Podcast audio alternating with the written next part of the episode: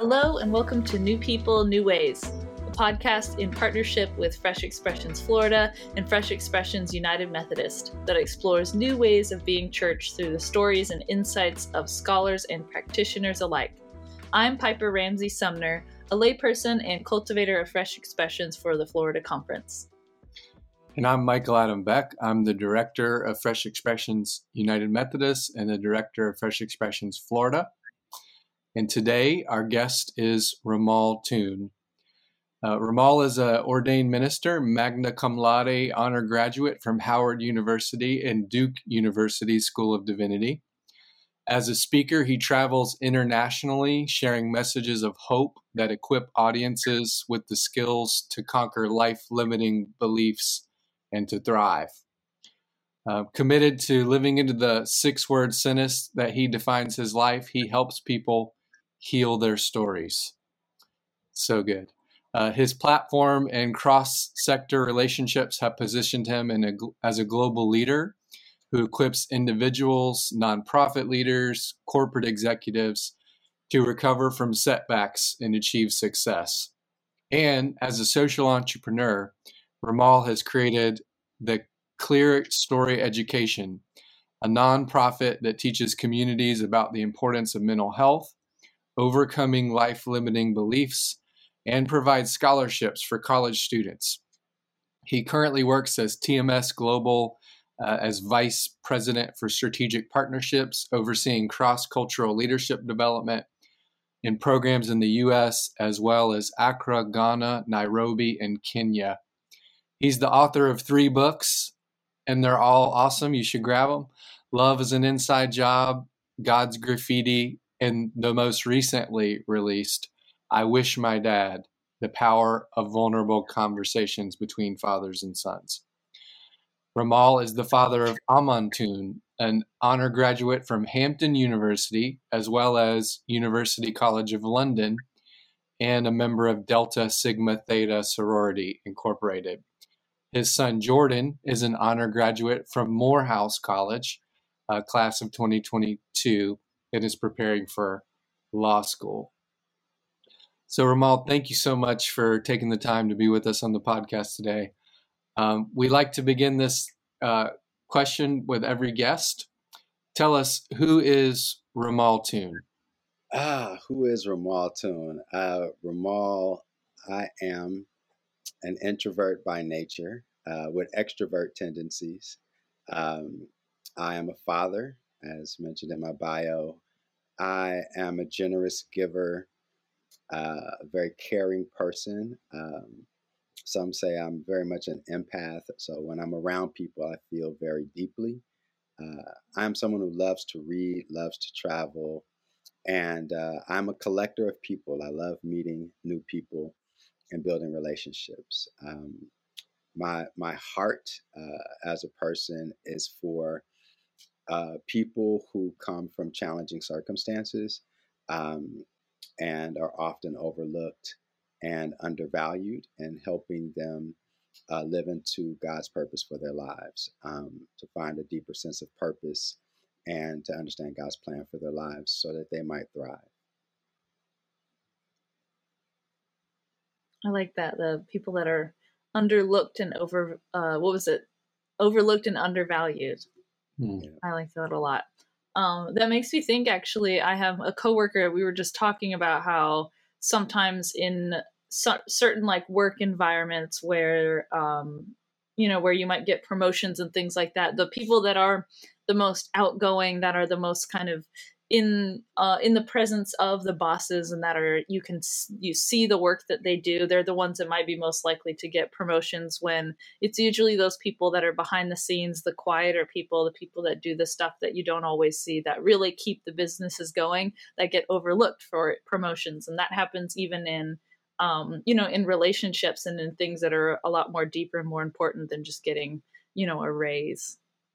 Yeah no absolutely. I think that um there's a lot of talent that goes overlooked because they're not the shiny objects, right? Mm-hmm. Um, but that doesn't mean that they what they do and who they are lacks value. It just means that those in leadership need to have a keen eye for talent. And I think that when we treat all people with you know value and agency, we're able to see and tap into um, what's really inside of them and the gifts that they bring into a given environment. So uh, sometimes it's good to look look past the shiny objects and and see who else is in there, who's the diamond in the rough. As one of my friends says, you got to open a lot of clams before you find a pearl. Mm-hmm. Mm. Yeah, that's good. I love that. So one of the things um, in your new book, a big theme is uh, vulnerability. So would you talk a little bit more about what vulnerability means to you and what does it look like in a healthy relationship, whether it's in a family or in ministry or professionally? Yeah, I think that for me, vulnerability means um, being courageous enough to uh, be all of who you are and not leave any parts of yourself on the cutting floor for the sake of what other people think. Uh, vulnerability, from my perspective, uh, is not only courage, but it is a willingness uh, to let people in, uh, to embrace all of who you are, um, flaws and all, um, not just the parts of you that you think people like, but the parts of you that actually really need to be loved by people. Um, I think vulnerability allows us to truly experience love when people see the parts of us that are not perfect but love us um, and love those parts of who we are. Um, I think that uh, in ministry, uh, vulnerability is a superpower in ministry. You know, when you think about the the testimony and revelations, they overcame by the blood of the lamb and the word of their testimonies. Right, the testimony requires vulnerability. Um, it allows people to see us in our humanity, um, and it allows people the opportunity to really identify uh, with who we are and and really embrace the fact that you know as one of my friends says life be lifing um, it lets people see when life is you know not always good that it's not a social media post um, but with that um, as as Brené Brown says often you know vulnerability requires trust and people who have earned the right to know your story.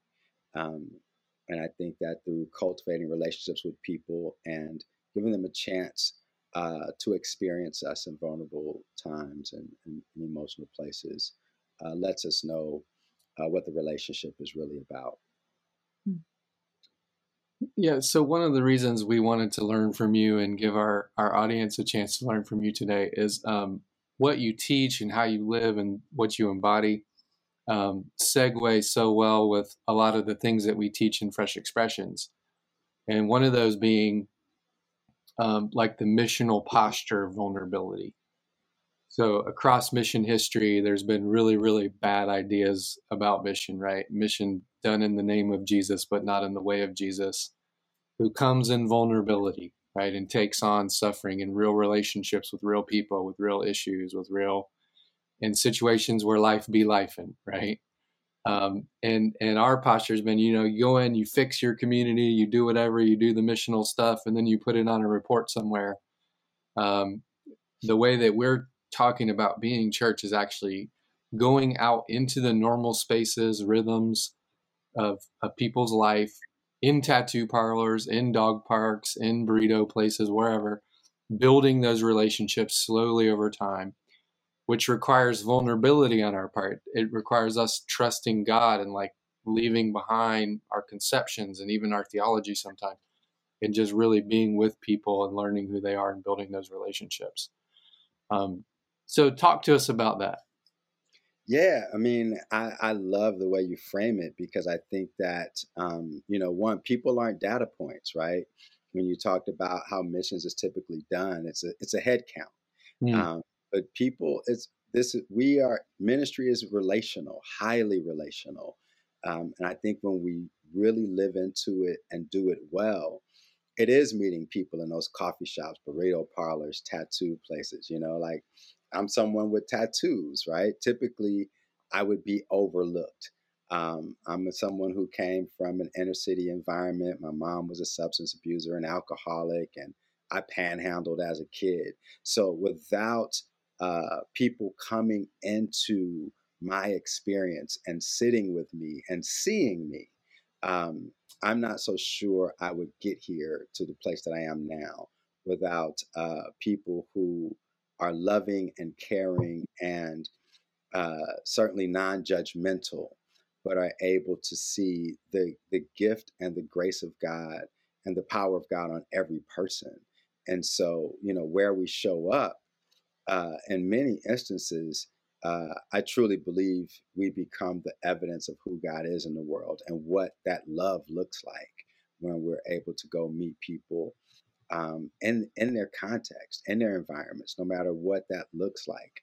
Um, so for me, I think it's um, you know it's really critical for uh, followers of Jesus to to follow him into those places. You know, when you look at where Jesus hung out, uh, it wasn't with church folks. You know, it was it was in the streets. You know, and and engaging people that were otherwise overlooked and over undervalued, um, and showing everyone around them uh, what God can do in that context and what God can do in the lives of people. Um, having just regular conversations um, and really getting to know people and allowing them to get to know us um, beyond our personas and titles and, and all of the, you know, all of the stuff, right, that we like to show, but getting, allowing people to know our hearts, our fears, our anxieties, our doubts, our hopes, our dreams, um, allows them to identify and draw closer to us as we introduce them to the, you know, the God of our lives. Yeah, so a follow up question on that. As somebody who goes around keynote speaking, you know, best selling author, I've, I've experienced you, you know, presenting at conferences and such. Um, and, you know, great crowds, you know, coming to hear what you have to say and learning from you. How do you, how do you balance that? Like, what is your, what does your week look like on the, on the daily in between, in between those things, right? Yeah, yeah. If people really knew my life, I mean, I think it's the shiny thing because I'm always moving around the country on planes and speaking and traveling to other countries. But if they were to sit in my house with me, they would be bored um, because I rarely leave the house. I stopped driving four years ago because I don't go many places. Um, I'm typically at home, you know, percolating a new idea and writing journaling, meditating, taking naps. Um, I, I, I, am I love my naps. They are a daily part of my life, um, and that's really about it. I mean, my days are slow. Um, for me, they're slow. I would say. I mean, in a regular day, I'll get some work done, but my life is not driven by work. Um, I'm very intentional about um, being present um, not only to other people, but to how I'm feeling, um, allowing myself to be present to myself, be that taking a walk in the morning to get a cup of coffee or just going out in the yard and looking at the flowers. You know, just, it's really simple. Um, I, I think that there is real power in stillness, and be, and that power is in the ability to show that you do not have to be busy in order to have value, that you already matter and you're already enough, um, not in your doing, but simply in your being. And so I do my best to um, treat myself well with rest um, and from time to time hanging out with friends when my, my energy meter is high enough for human interaction. Mm-hmm so good and and just so absolutely countercultural um you know what you just shared i love that jesus took naps you know too and um mm-hmm. the I, I, feel like the world just programs you like if you're not busy you're not important mm-hmm. yeah uh, well you know the the, the economy needs that right um i mm-hmm. think that um the more we're in relationship with people and at, on a deeper level, actually, the less we are spending, right? Because when we're with people, seeing the value of relationship um, and just just hanging out. I had uh, we do a house church on Sundays, and uh, for Easter, there were about 35 people in my living room. You know, we had communion and we had a meal together, and we just hung out.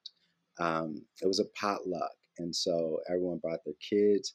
And I remember at one point just standing at the back of the room, just looking around and thinking to myself, this really feels good. Like this, this right here, this moment, hearing these children, looking at people in conversation, this is what the journey is all about. Hmm. Yeah. I especially think like um yeah, we live kind of in this thinking of Easter in this world of like the spectacle. And so people put on these big churches, put on these big shows to bring in and draw all these people. Um, there's that one church who they will take like modern stories like they even did one around like the marvel movies and then they turned it into the jesus story and it's so interesting because it's like i mean i guess you know have fun but they're doing it um like on sunday mornings and stuff and for a lot of people i think that you get wrapped up and you think like this is what it's about. But then it's really i think those quiet moments. And i think that we see that a lot throughout scripture. You know you see jesus wasn't always you know he wasn't in the middle of these big high energy things. He was hanging out with his friends. He was stepping away to be by himself. Um he was just speaking and crowds grew around him as he was just talking about the things that you know the things that he cared about and sharing his wisdom and it wasn't a big show you know and i think um we lose maybe a little bit of our the our like humanity when we try to turn things into spectacles i think. Yeah i agree. I think that sometimes the spectacle is a is a dis- intentional distraction so that we don't have to confront our shadow selves right? Mm. um, i think maya angelou says um, every one of us needs to look in the mirror and be honest about what we see. Mm-hmm. Uh, when we are caught up in the limelight and the entertainment of things, it it allows us to be distracted from dealing with uh, the parts of ourselves that we don't want to see. Um, and in essence, that keeps us from healing and thriving, right? It becomes an opioid, right? We're we're looking for the next high of Sunday, right? Make me mm. feel good just today. Um, but the real the real change through deep relationship uh, with Jesus and with people is allowing you to really look at yourself and be honest about what you see. Um, the good things, certainly, you know, expressing gratitude for those, but even looking at the parts of ourselves that we don't always want to confront, uh, the ghost, right? Um, you know, part of why I wrote all three books, but even uh, I Wish My Dad was being intentional about confronting my shadow self. Uh, mm-hmm. The fact that this was not a good relationship and that I was actually repeating that cycle with my son and wanted to invite other people into that journey of looking at the hard stuff and and healing it and so that you don't have to carry the weight of it and you know there's this saying, you know, the church is a hospital for the sick, right? I, I truly believe that um, if the if the church is truly a hospital for the sick, then we need more recovery units. Um, because without the recovery unit is where people get better. Without the recovery unit, it's we're really more of a hospice um, mm-hmm. because we're not helping people get better. So uh, I think that in confronting our shadow selves and uh, through real engagement in ministry and not getting caught up in the entertainment of it uh, gives people the opportunity to really deal with the hard parts of their lives so that they're not as hard anymore. Mm. Yeah. So, so can you walk us through kind of what that journey looked like for you, confronting your shadow self, and and where you're at today, and um, just give us, for our listeners who haven't had a chance to get the book yet, give us like kind of an overview. Yeah, I mean, the journey for me really came about after my mom died. My mom was, she had overcome addiction actually through a church rehab program uh, and was really thriving. And I remember she used to send me letters and we would talk about the Bible together. Um, she died at 53 of lung cancer. And I think that was when I hit bottom. And what that looked like for me was the realization that success did not deliver on the promise of happiness. Hmm. I thought that attainment and success and um, you know being in the right crowds, going to the right meetings, and owning all the right stuff would eventually fill the void and give me some form of peace and happiness. And there I was when my mom died, questioning my own very existence um, because I realized uh, that night that I was a, a walking contradiction and I had I was hiding all of my contradictions and that I was this, you know, as you read the bio, I was I was those things, but I put away who I was as a kid, how I grew up, the challenges I had to overcome in order to fit in. And that fitting in uh, didn't deliver on acceptance, on feeling valued, on feeling like I mattered. Um, I was hiding, and I I couldn't hide anymore. The weight of it, um, of not fully being myself and owning my entire story, uh, had become too much for me to carry anymore. And so, for me, this journey of vulnerability um, became one of counting the cost, uh, one of really looking at how I really want to remember my own journey, um, the freedom that I desire to have uh, to fully live into this life that God has gifted me with, um, and to live a life that didn't require secrets.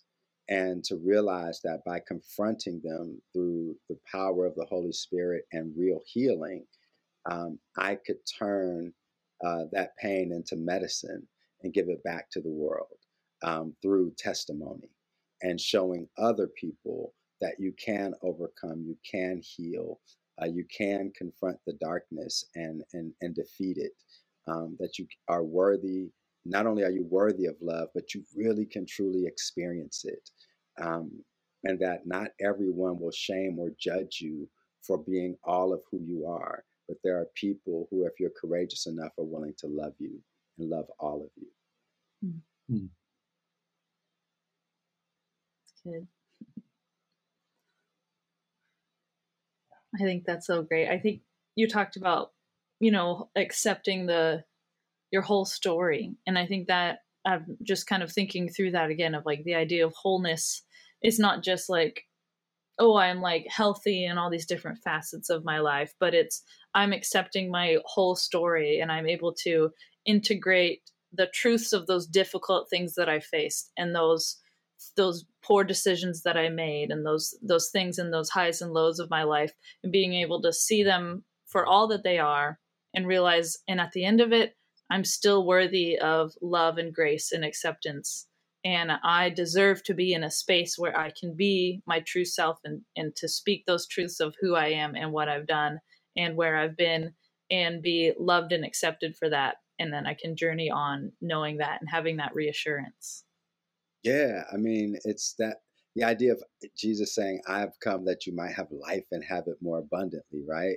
Mm-hmm. Like I I came to the realization that I wanted everything that God says I could have in terms of who I could become in the world. At the same time, I was wrestling with my story, my trauma, right? You're not enough. You're not worthy. You don't matter. You're not smart. And those things had more power over my journey than my faith did. And I wanted what God had for me so bad that I realized the only way to get there was to confront those parts of my of parts of me that didn't believe I was enough was to name them in prayer. You know, my favorite scriptures tattooed on my body, Isaiah 61 3. God will give you joy for mourning, praise for despair, and beauty for ashes, right? mm-hmm. realizing that that's an exchange. I wanted to give God my ashes to receive beauty. And in order to do that, I had to confront that those parts of me and name them before God. Mm-hmm. Like I do have anxiety. I have doubts about myself. Sometimes I don't feel like I'm enough or that I don't matter. God, I surrender it. And it came from the verbal abuse of my childhood. God, these were the things that were said to me. I surrender them to you to receive your beauty of who I really am. Mm-hmm. And so, doing, you know, for me, prayer is just that. It's a, sometimes it's a real hard conversation with God, a real honest one about um, how we feel about ourselves and uh, admitting that those thoughts aren't always good, even about ourselves, and being willing to say, Lord, I surrender even my thoughts to you. Um, mm-hmm. As Paul says, we take captive every thought and imagination, right, that sets itself up against the knowledge of God. I think that we have to be mindful that our thoughts, you know, we can unintentionally weaponize them against ourselves. Um, mm-hmm. Um, but but the power of God's word has the power to take them captive. Mm-hmm. Okay, Michael, he talked about um, beauty from ashes. So you got to talk a little bit about your story and about your book, Painting with Ashes. And I want to hear you kind of integrate. Yeah. Uh, well, I mean, this is not about that, but definitely just resonating with everything that that you've shared. And uh, when you said, you know, vulnerability is the superpower, um, the way that I've tried to think about that is through Paul's um, in in Second Corinthians, where he's talking about the thorn in the flesh, um, this this wound, this trauma, whatever the thing was, we don't really know. Uh, some ism he had, whatever, um, but that he asked the Lord to heal him of that, right? And he said, "My grace is sufficient for thee, for my power is made perfect in your weakness." And so it's in our vulnerability, in our our ongoing um, need for God's grace and journey um, uh, toward that grace, and in that grace that we um, have the, the, unlimited power of God in our life, uh, in the life that's truly life. Um, and I've heard you talk about, um, you know, wounds becoming scars, and and how you use those actually to, you know, create healing communities. So one of the things we wanted to ask you so in fresh expressions movement we're talking about church for people that don't go to church. Usually in that group there's the the the categories that people use nuns and duns, um, which people are not categories right? But that's just a, a, typology that's been used. But people who have no religious affiliation or people who've been harmed by the church um, and you've been able to actually kind of create community with those people. I mean you just talked about your house church you know on easter sunday and um, so how does that um, play out in your ministry you know, I've talked about painting with those ashes that, that we have them, you know, God, that, that God u- uses our ashes to bring healing to other, your description of, you know, our pain becomes medicine for others. Um, so how does that play out in how you're creating community with people? Yeah, I think the way it plays out uh, the first step for me, um, again, as as a, as a real introvert, is a pushing myself to be in relationship consistently, right? Um, not just from time to time on a Sunday, but consistently, you know, reaching out to people and saying, hey, let's get together. Um, let's get coffee, let's get lunch, dinner, whatever that looks like. Or let's just be in the same room, be present, you know, and, and have conversation. It looks like, you know, when I'm traveling, um, people always want to take me to the nice places. And mm-hmm. I typically, you know, ask around like, hey, what are the bad neighborhoods, right? The, what's labeled around here? Like, take me there. And typically they're like, oh, you don't want to go over there. And I'm like, I definitely want to go now um, because you just told me that I, I shouldn't. But um, I, it's me. I find that the way I cultivate those relationships and, and, and and and take those ashes and paint right as you say um, i look intentionally for people who are ignored i go uh, into neighborhoods looking for talent that's been overlooked look mm-hmm. i search out young people who are gifted i have a young man in ghana right now i met when we uh, were out doing a canopy walk and he was just sitting in the restaurant he was hanging out with the people who were driving our bus. Lo and behold, he's in college. He was staying in a, a hostel. Um, so I, we helped him. I learned his story. His parents were able to help him go to school, but they couldn't afford housing, which is the case for a lot of kids. They actually practically homeless while going to college. And we we were able to get him housing. Um, I was able to provide him with a computer. You know, he goes to a friend's church now. Um, they have a house church in Accra area. Um, and we stay in touch. You know, I have a student like that in Rio. Uh, I have another student, you know, right now in Nairobi. Uh, just, you know, in the US, I find kids too. So, uh, families, it looks like when I'm out, especially when I'm speaking, I always show up early um, just to hang out and listen to what's listen to the room, listen to the people, engage in conversations, uh, to really discern what God would have me do that day, right? Um, because for me, it's it's not a scripted moment. That every room is different, the needs of the people are different.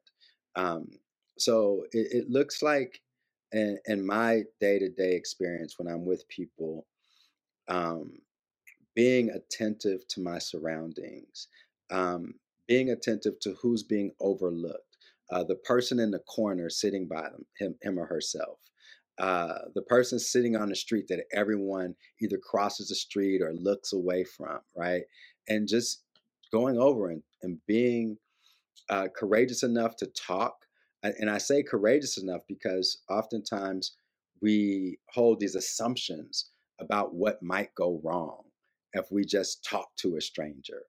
Mm. Um, realizing, you know, sometimes forgetting that we have been at times that person needing someone to just see us, to look us in the eye and, and just see the value in our humanity. Um, it looks like I, I always ask people their names, um, you know, even in passing, or especially uh, people on the streets. Um, rarely, when people on the streets are engaging someone, you you know they might give them some change or some food, but no one asked their name. Like this is a person. This is someone who has a name and a story and a family. Mm. I've had many instances where I've helped reconnect people with their families, um, and they're you know they were dealing with whatever challenge might have been, but through sitting with them um, and reminding them that they're loved, um, they've been willing to take the step uh, to re-engage, re-engage the world, re-engage people. So it really varies for me. Um, I, I really choose to stay open. Um, every day when I wake up, um, the first words out of my mouth are thank you. Thank you, Jesus. Thank you, Yeshua. Um, not just for the day, but I express gratitude and anticipation of what God could do with that day. So I'm constantly looking for what God is about to do next or what God is doing in a given moment. So that excites me. Yeah. So, uh, do you think, in, my own experience, um, growing up in similar circumstances with a mom who also was a substance abuser and um, who, by the way, just in the last, for she's just put together eight months of sobriety for the first time in 40 years and we're communicating for the first time. And I didn't really know her, and now we're kind of getting to know each other. Um, but I grew up in juvenile detention and all of that, you know, felony camps and things. Um, and that's definitely shaped my heart in ministry for who I think about and who keeps me up at night. And um, do you think your own experience and, and what you lived through in your story orients you to see the marginalized, to see uh, the disinherited people all around you all the time, where somebody who may have not come from um, that would would that would be their first kind of instinct. Oh, absolutely. You know, Richard Rohr, who was a dear friend, and you know Parker Palmer. I've got had a chance to spend time with him as well. Both talk about how um, within our, our callings oftentimes are in our stories the lives that we've lived so you know i've had people say to me man i I don't come from, you know, I don't have any tales from the hood like you. Like, what what can God do with me? My life was good. And I'm like, you know, there's look at your story. What has God been telling you about who you're called to be in the world based on your story? It doesn't have to be all bad. You don't have to come from the bottom or struggle or addiction or alcoholism or, you know, go to jail. But you have a journey that God has been present and uh, you can see God all throughout it if you pay attention to your own story and look at even those great blessed moments as a gift that God is calling you to give back to the world, those skill sets. If you come from a healthy, great family, you now have the ability to model that for people, especially people who environments like you and I, right? Like I learned what healthy family looked like by getting a chance to hang out around them. Like people weren't cussing each other out and getting in fights. I was like, this is weird. Like everyone's nice to each other, right? like what's the catch? Um, yeah. But realizing that that's actually what normal looks like. Um, and learn modeling for people eh, through your journey what healthy looks like, what love looks like since you've experienced it, what happiness and joy and fulfillment you know, giving those back as gifts to other people.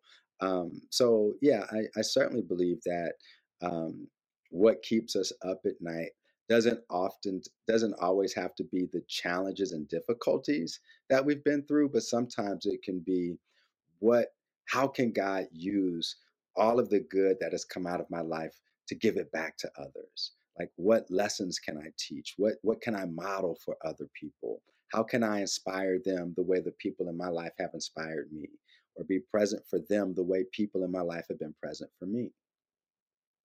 So, so good. A follow up question to that. So, um, in, in as I'm a clergy person in an inherited denominational system, okay. So you two are just kind of talking about the show and the the thing with worship. So um, part of my responsibility is to do that on Sunday mornings, okay. But I try to make it as non that as possible, but there's an element in congregations where they have an expectation of what's going to happen on a Sunday morning. Um, and there, there's this kind of, I honestly am becoming more and more increasingly disillusioned with it. And it's not just the history of the church in the United States and the racism and all the different things that we've been a part of, but um, the show and the the the consumerism that's like built into the current church model, which is you come, you consume, you get your, you do your thing, and you go back. Um, so just this last week, rather than doing a Good Friday service, we we have a person of peace who's open to us the local rehab. She's the director of the the local uh, inpatient rehabilitation facility for people uh, recovering from substance abuse. So we did a Good Friday gathering in there and my church people got upset and a couple of them not all of them some are very supportive and they're like well so we're not going to do a good friday you know gathering and and so we got in a, a, little bit. I said well here's an opportunity for us to be with these 50 people who have no access at all to any kind of hope in this this you know holy week. So we're going to go be with them and and see what jesus is doing in their midst. And so the, the next question was, well, well, that because we're going to start a little church in there now, and we've gotten like the green light to do that, which is really cool. But the the next question is, so will those people come to church at some point? Will they come be a part of all this? And that's always the question, right, Piper? That it, with the inherited church folks, but um, we're like, no, probably not. It'll be great if they do, but we're just going to go and be church with them so i'm living in this tension all the time like these two really different ways of being church and trying to keep the the relationship um, do you see what value do you see in the inherited church um, what what are what are the strengths and weaknesses of it do you think from your from your perspective oh yeah i was i had to take a deep breath because i was that was a yeah i I can identify with that in a lot of ways. I've worked in churches where that was a challenge. Um, I was over a homeless ministry, and we started bringing the homeless to church, and um, it was brought to us that uh, maybe they should just sit in the balcony together so that they're comfortable with one another, right? Mm. Um, and it, that really stung. Um, I believe that the church has a tremendous opportunity in front of it. Um, it has always had this tremendous opportunity and always will. And that opportunity is to show people what love really looks like. I believe that in order to model that love, um, we have to do some really hard work of separating who we truly are from these societal ideas of pretending and personas and you know the marketing of what life is supposed to look like um, and we will always hold that tension right? Because we're constantly faced with through television radio social media the idea of you rather than the reality of you um, but our opportunity is to as rudy says um, I love you and there's nothing you can do about it, right? To be unapologetic and loving people. Uh, it's a tremendous opportunity because, and it's a critical one, because as followers of Jesus, uh, for those outside the body who are nones and dones, especially the nones, um, we are a reflection of what God's love looks like. We are the people who say, We know God we have a relationship with this God. So, how we treat them for some people is a reflection of what God thinks of them and hmm. how God treats them. So, it is critical that we're mindful of how we show up in the world as those who bear the name followers of Jesus, because our words and deeds and interactions are reflection then of who he is in the world. Um, so when people are like, why are we going there? Um, again, we're holding intention this idea of today, you know, has been uh, taken on by by systems to be a day of hanging out together. It's just us, it's us and them. Um, a day to go purchase something, right? Um, but what it really is about is going in deeper with people right? That that's exactly what Jesus did. He he went in all the way in, right? That's why Good Friday is is a big deal because of the depths that Jesus was willing to go for us, right, to the mm-hmm. cross. Mm-hmm. Um, so that opportunity to love people, to be all in on love, is, as one of my professors used to say, uh, radically simple. And it, it requires us to be radical. Like you say, hey, we're going to go to this, you know, place where people are dealing with addiction or what have you.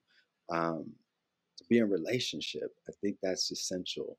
When you look at even beyond Michael those circumstances, the, the harsh reality that addiction rates are skyrocketing, suicide, depression, um, people are lonely and people are in need and people are hurting and sometimes it, you can see it visibly on the streets and sometimes it's dressed up real nice and wears a smile.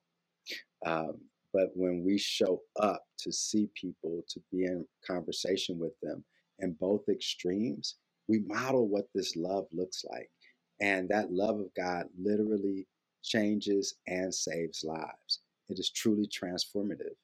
Um, so i have I, I still have hope um, for the gospel and what who Christ has called us to be.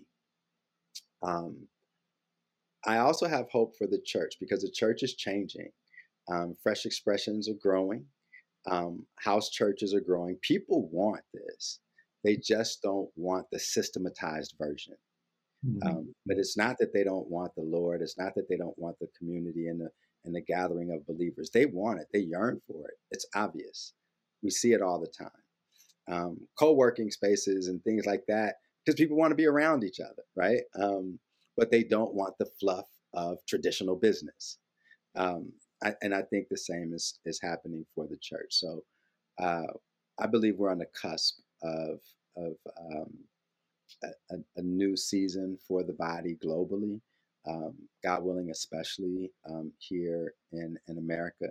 Um, I certainly see it across the world, but mm. I, I, believe here at home too, it, it's happening. When I hear you talk about fresh expressions, that's like it's happening, right?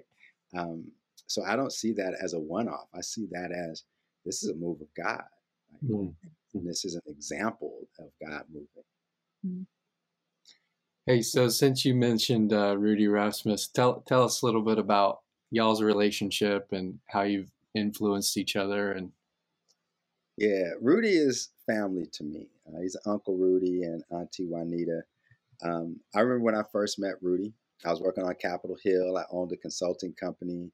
You know, tailor-made suits and Ferragamo shoes, and you know, mm-hmm. just really putting on a good show.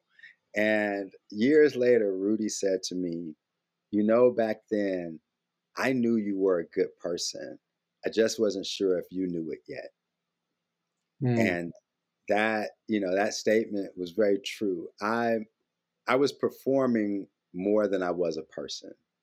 Um, and it took time for me to live into that with people like you and Rudy, people who are really like, yeah, I'm not interested in your show. Like, who are you? Right? Like, what's your story? Why do you care? Right? Mm. Um, who want to know your heart, who want to know the person, and pushing uh, you to to answer those questions and really look at yourself. I, I value those types of relationships. Um, we're we're truly more than just friends. We're we're really like family. Um, and I have a core group of people I'm like that with, and that core is starting to grow. Um, I'm adding people to it and modeling for them. Here's what loyalty, commitment, trust, and friendship looks like. Some of it is stuff I learned when I was in the hood. Um, like if I have a sandwich and you're hungry, you get half. You mm-hmm. know, it's like mm-hmm. you know you don't have permission to tell me you're hungry and I don't do something about it if I'm sitting here with food, right? We're friends. Mm-hmm. Um, so modeling what this looks like, where everything isn't an ex- is not an exchange.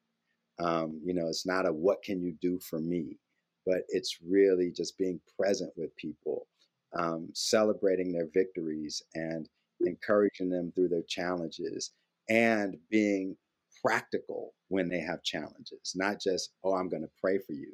Like, no, I've had Joe Daniels, who pastors Emory United Methodist in DC. When I've had hard times, his one question is, what do you need? Hmm. And hmm. I'll tell him, and he'll do, he'll say, I'm going to do my best to help you out. I mean, we have to show up for people with that, what do you need posture and pray for them as well, but we can take action for people in our lives. Mm-hmm. So good.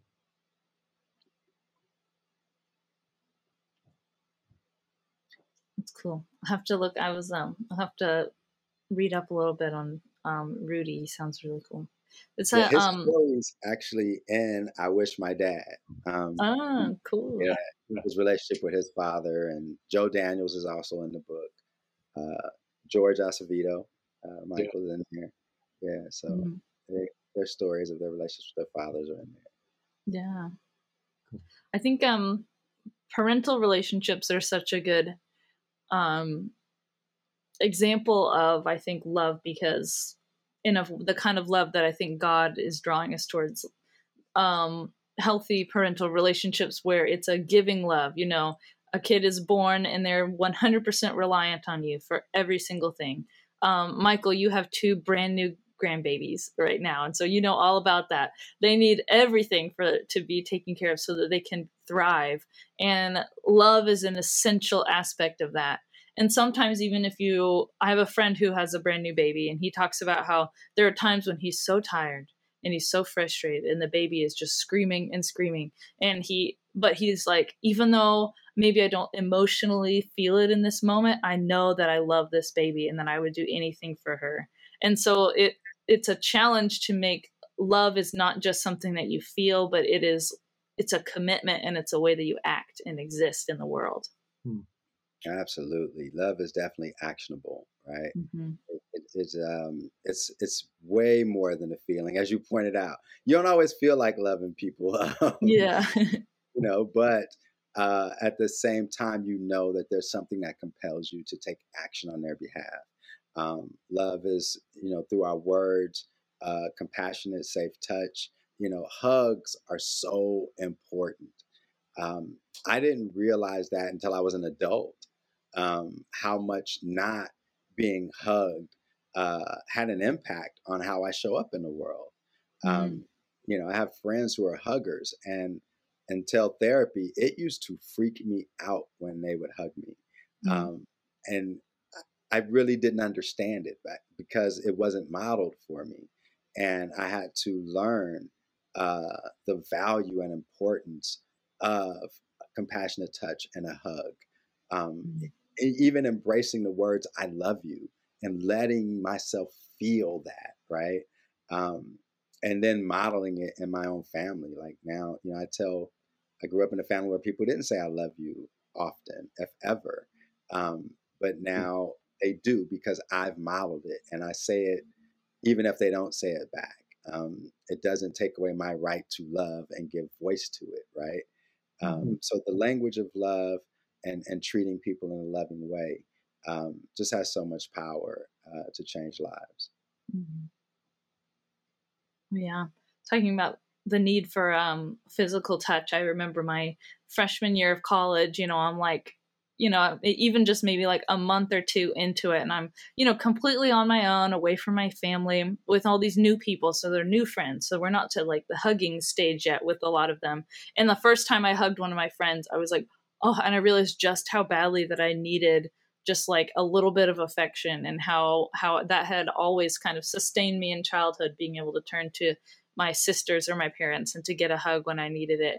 Um, and i think and the same thing i think about when ministering with um, folks who tend to be shut-ins older people who live alone and who don't get to have as many conversations and who don't interact and you know maybe have their spouses anymore with them um, a lot of, I think about I, a pastor's kid, so I grew up in church, and so a lot of um, old ladies come up and just hold your hand and just talk to you while they hold and squeeze and hold and squeeze, and just letting them do that and enjoying that with them, and knowing that that little bit of physical touch is um, is do, is a spiritual act for them and for you. It can be so powerful, you know. And there's research around this, right? There's like real research of what happens to a child that isn't held and hugged versus one that is, um, mm-hmm. how it impacts them emotionally and even mentally with brain development, right? Like mm. compassion. When we look at the Gospels, how many times did Jesus touch people that other people did not want to touch? Mm. Yeah. And that that healing came from touch, right? Mm. And so when we're talking about you know those who are outside the body, it's like, are they going to come here, right? It's as a part of like I don't want to touch them, but that he, their healing is in that touch, not in the distance. Mm-hmm. Um, their their healing, our healing, is in that touch. I mean, you've mentioned. I remember when I was a medic in the military. Afterwards, I was preparing to go to medical school before seminary, and worked in a hospital. And I'll never forget Abe Cohen. Uh, Abe Cohen was an older gentleman that would only let me give him his shots. Mm-hmm. And none of the nurses, not even the doctors. I would walk in there and Abe would hold my hand and he would say, you know, it's okay for you to do it, right? Um, because I was one who didn't stand at the foot of the bed and talk to him over there. I would go up beside him and, you know, maybe place my hand on his shoulder or reach and hold his hand. And so he felt safer with me. Hmm. Um, so, you know, just I, I, you know, I have those experiences of yeah, that uh, physical touch, a hug, holding someone's hand. When we do that in church, sometimes I'm, I'm mindful that that is the one time, and God knows how long, someone has actually had someone else hold their hand in a mm. loving way, without asking for something, without you know it being an exchange of anything, but to just hold hands as part of the body of Christ um, is their moment to feel that compassionate touch. Mm-hmm. So good. And I feel like since the pandemic, um, that it's been even harder. Like it was already kind of sketchy in church touch, right? Because that's we really blown it there, right? Particularly, mm-hmm. um, but it's even harder now where people are so kind of against touch. Um, and for good reason, touch has been used in really terrible ways across church history, obviously, but you know, just safe healing, uh, the ability to exchange touch seems so diminished. Hmm. Yeah, we have the opportunity to redeem touch, hmm. right? Um, from those difficult, as you mentioned, things that have happened to people, to redeem it through the what showing people what safe, compassionate, loving touch is, right? Um, and so it's been redeemed for me. You know, I was one who had was anxious about touch and hugs, uh, but you know, loving people have redeemed that for me. Um, not just with my children. My children used to know I had this issue with hugs, so they would just hug me and not let go. Um, but you know that, and with friendships, and just with connection, I think that um, we have the opportunity to redeem those types of things for people and put them back in their rightful place, right? Mm. Um, as one of my, uh, I forget who it was, he said, there is no sacred and secular, right? Which at that moment was like a trigger for everyone. What do you mean there's no sacred and secular? He said, well, the earth is the Lord's and the fullness thereof, right? If God created everything, there's only those things that are sacred and those things that need to be redeemed for sacred purposes, mm-hmm. right? So, how do we engage people in a way that models for them what redemption looks like with touch, with hearing, I love you, uh, with building relationships. We live in a world where everyone says, oh, you can't trust anyone. How do we redeem trust, right? And what does that look like in relationship with people? Mm. Yeah. So, so you can bring kind of a, glo- a global perspective to this um, question that um, is unique. Um, when you think about the future of the church, 30 years from now, 40 years from now, what do you see? I see. Um, I don't see mega churches anymore. Um, I, I think, from what I've been seeing around the world, um, when I've been in Paris, from Paris to London to Ghana to Kenya to Nigeria, I see more and more house churches. Um, I see church happening in more context. Uh, my prayer right now is three years from now, I'll be starting some form of fresh expression in Nairobi. I'm looking to potentially move there, at least spend half the year there uh, every year, starting three years from now. But um, what creating those spaces that are modeling um, Christian community in some very unique ways. Um, I see technology playing more of a role in it that we will have to be careful with um, because technology can also help us, you know, be threatened us losing connection with physical engagement. Um, but uh, I'm noticing technology be playing a bigger role um, as an opportunity to reach even more people uh, for Jesus and, and, show them love. But yeah, I think the biggest thing is as the church grows in terms of followers of Jesus, the expressions of that are actually smaller. And you'll see, like, if you laid out a global map, you just see, you know, thousands upon thousands of small dots everywhere because it's not just big steeple anymore.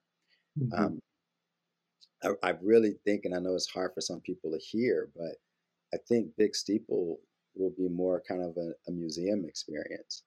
Um, it, it's not the way the church is going to look. Um, and that'll be like, oh yeah, I remember that. People will remember big church experience, uh, big steeple experience, like remember the rotary phone, right? Like, wow, you guys used to do church like that. Like, mm-hmm. how did you get to know each other? Like, I, I saw recently there was a somebody was like, oh no, like my childhood's in the museum, and there was a museum display, and they had, um, you know, they had like little like the first flip phones, and they had a PS2 PlayStation 2. I was like, no, that can't be so old that you put it in a museum, but it's happening, you know. It's happening. It's yeah. happening to the church. We're seeing more and more new experiences of church. Church happening in coffee shops. Bookstores, you know, mm-hmm. church. I know a guy, this is going to sound crazy, but um, he's in uh, Eersterivier, South Africa. He has a church across the street from a gang that ran a strip joint. He went mm-hmm. over there and he said, Look, you guys have girlfriends. I will perform the weddings. And they said, You would do that? Like, you know what we do in the streets. And he was like, Yes, but if you want a wife and is with this, you want to be married to this woman you're with, I will perform the weddings. And he said, But under one condition, you got to let me come in and do a Bible study for the strippers. Nice. And mm-hmm. they were like, well, that's not going to work. Sure, come on in. Let's see what happens with that. Within two years, they had to close the strip joint because all the strippers uh, didn't want to be strippers anymore. Uh, it, it's still a place where they do Bible study, but now he does Bible study with gang members. And they're two rival gangs, and there have been decreased violence.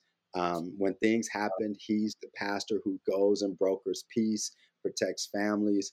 But again, he had to go and engage people who were deemed untouchable. Of mm-hmm. course, his church members thought it was absolutely ridiculous when it started. Um, and those women who were once in a strip joint are now church members with a testimony of the power of God. Um, and they have the ability to go out into the community because they they know people and they know what's happening and they go out with the gospel um, and a testimony and so um, it's just amazing what god is doing when we decide to be you know to take this love and and be radically simple with it mm. just reach people mm. i love that that's probably Always, the answer we've ever had yes that's good so good love that. It doesn't have to be complicated. Let's simplify it, you know? Start from the simplicity of love and whatever comes from that, you know, can't be bad, right? yeah. Awesome. Well, our last question. Um, where can our listeners find you online? Where can they buy your new book? Where can they hear you speak next? Give us some the lowdown.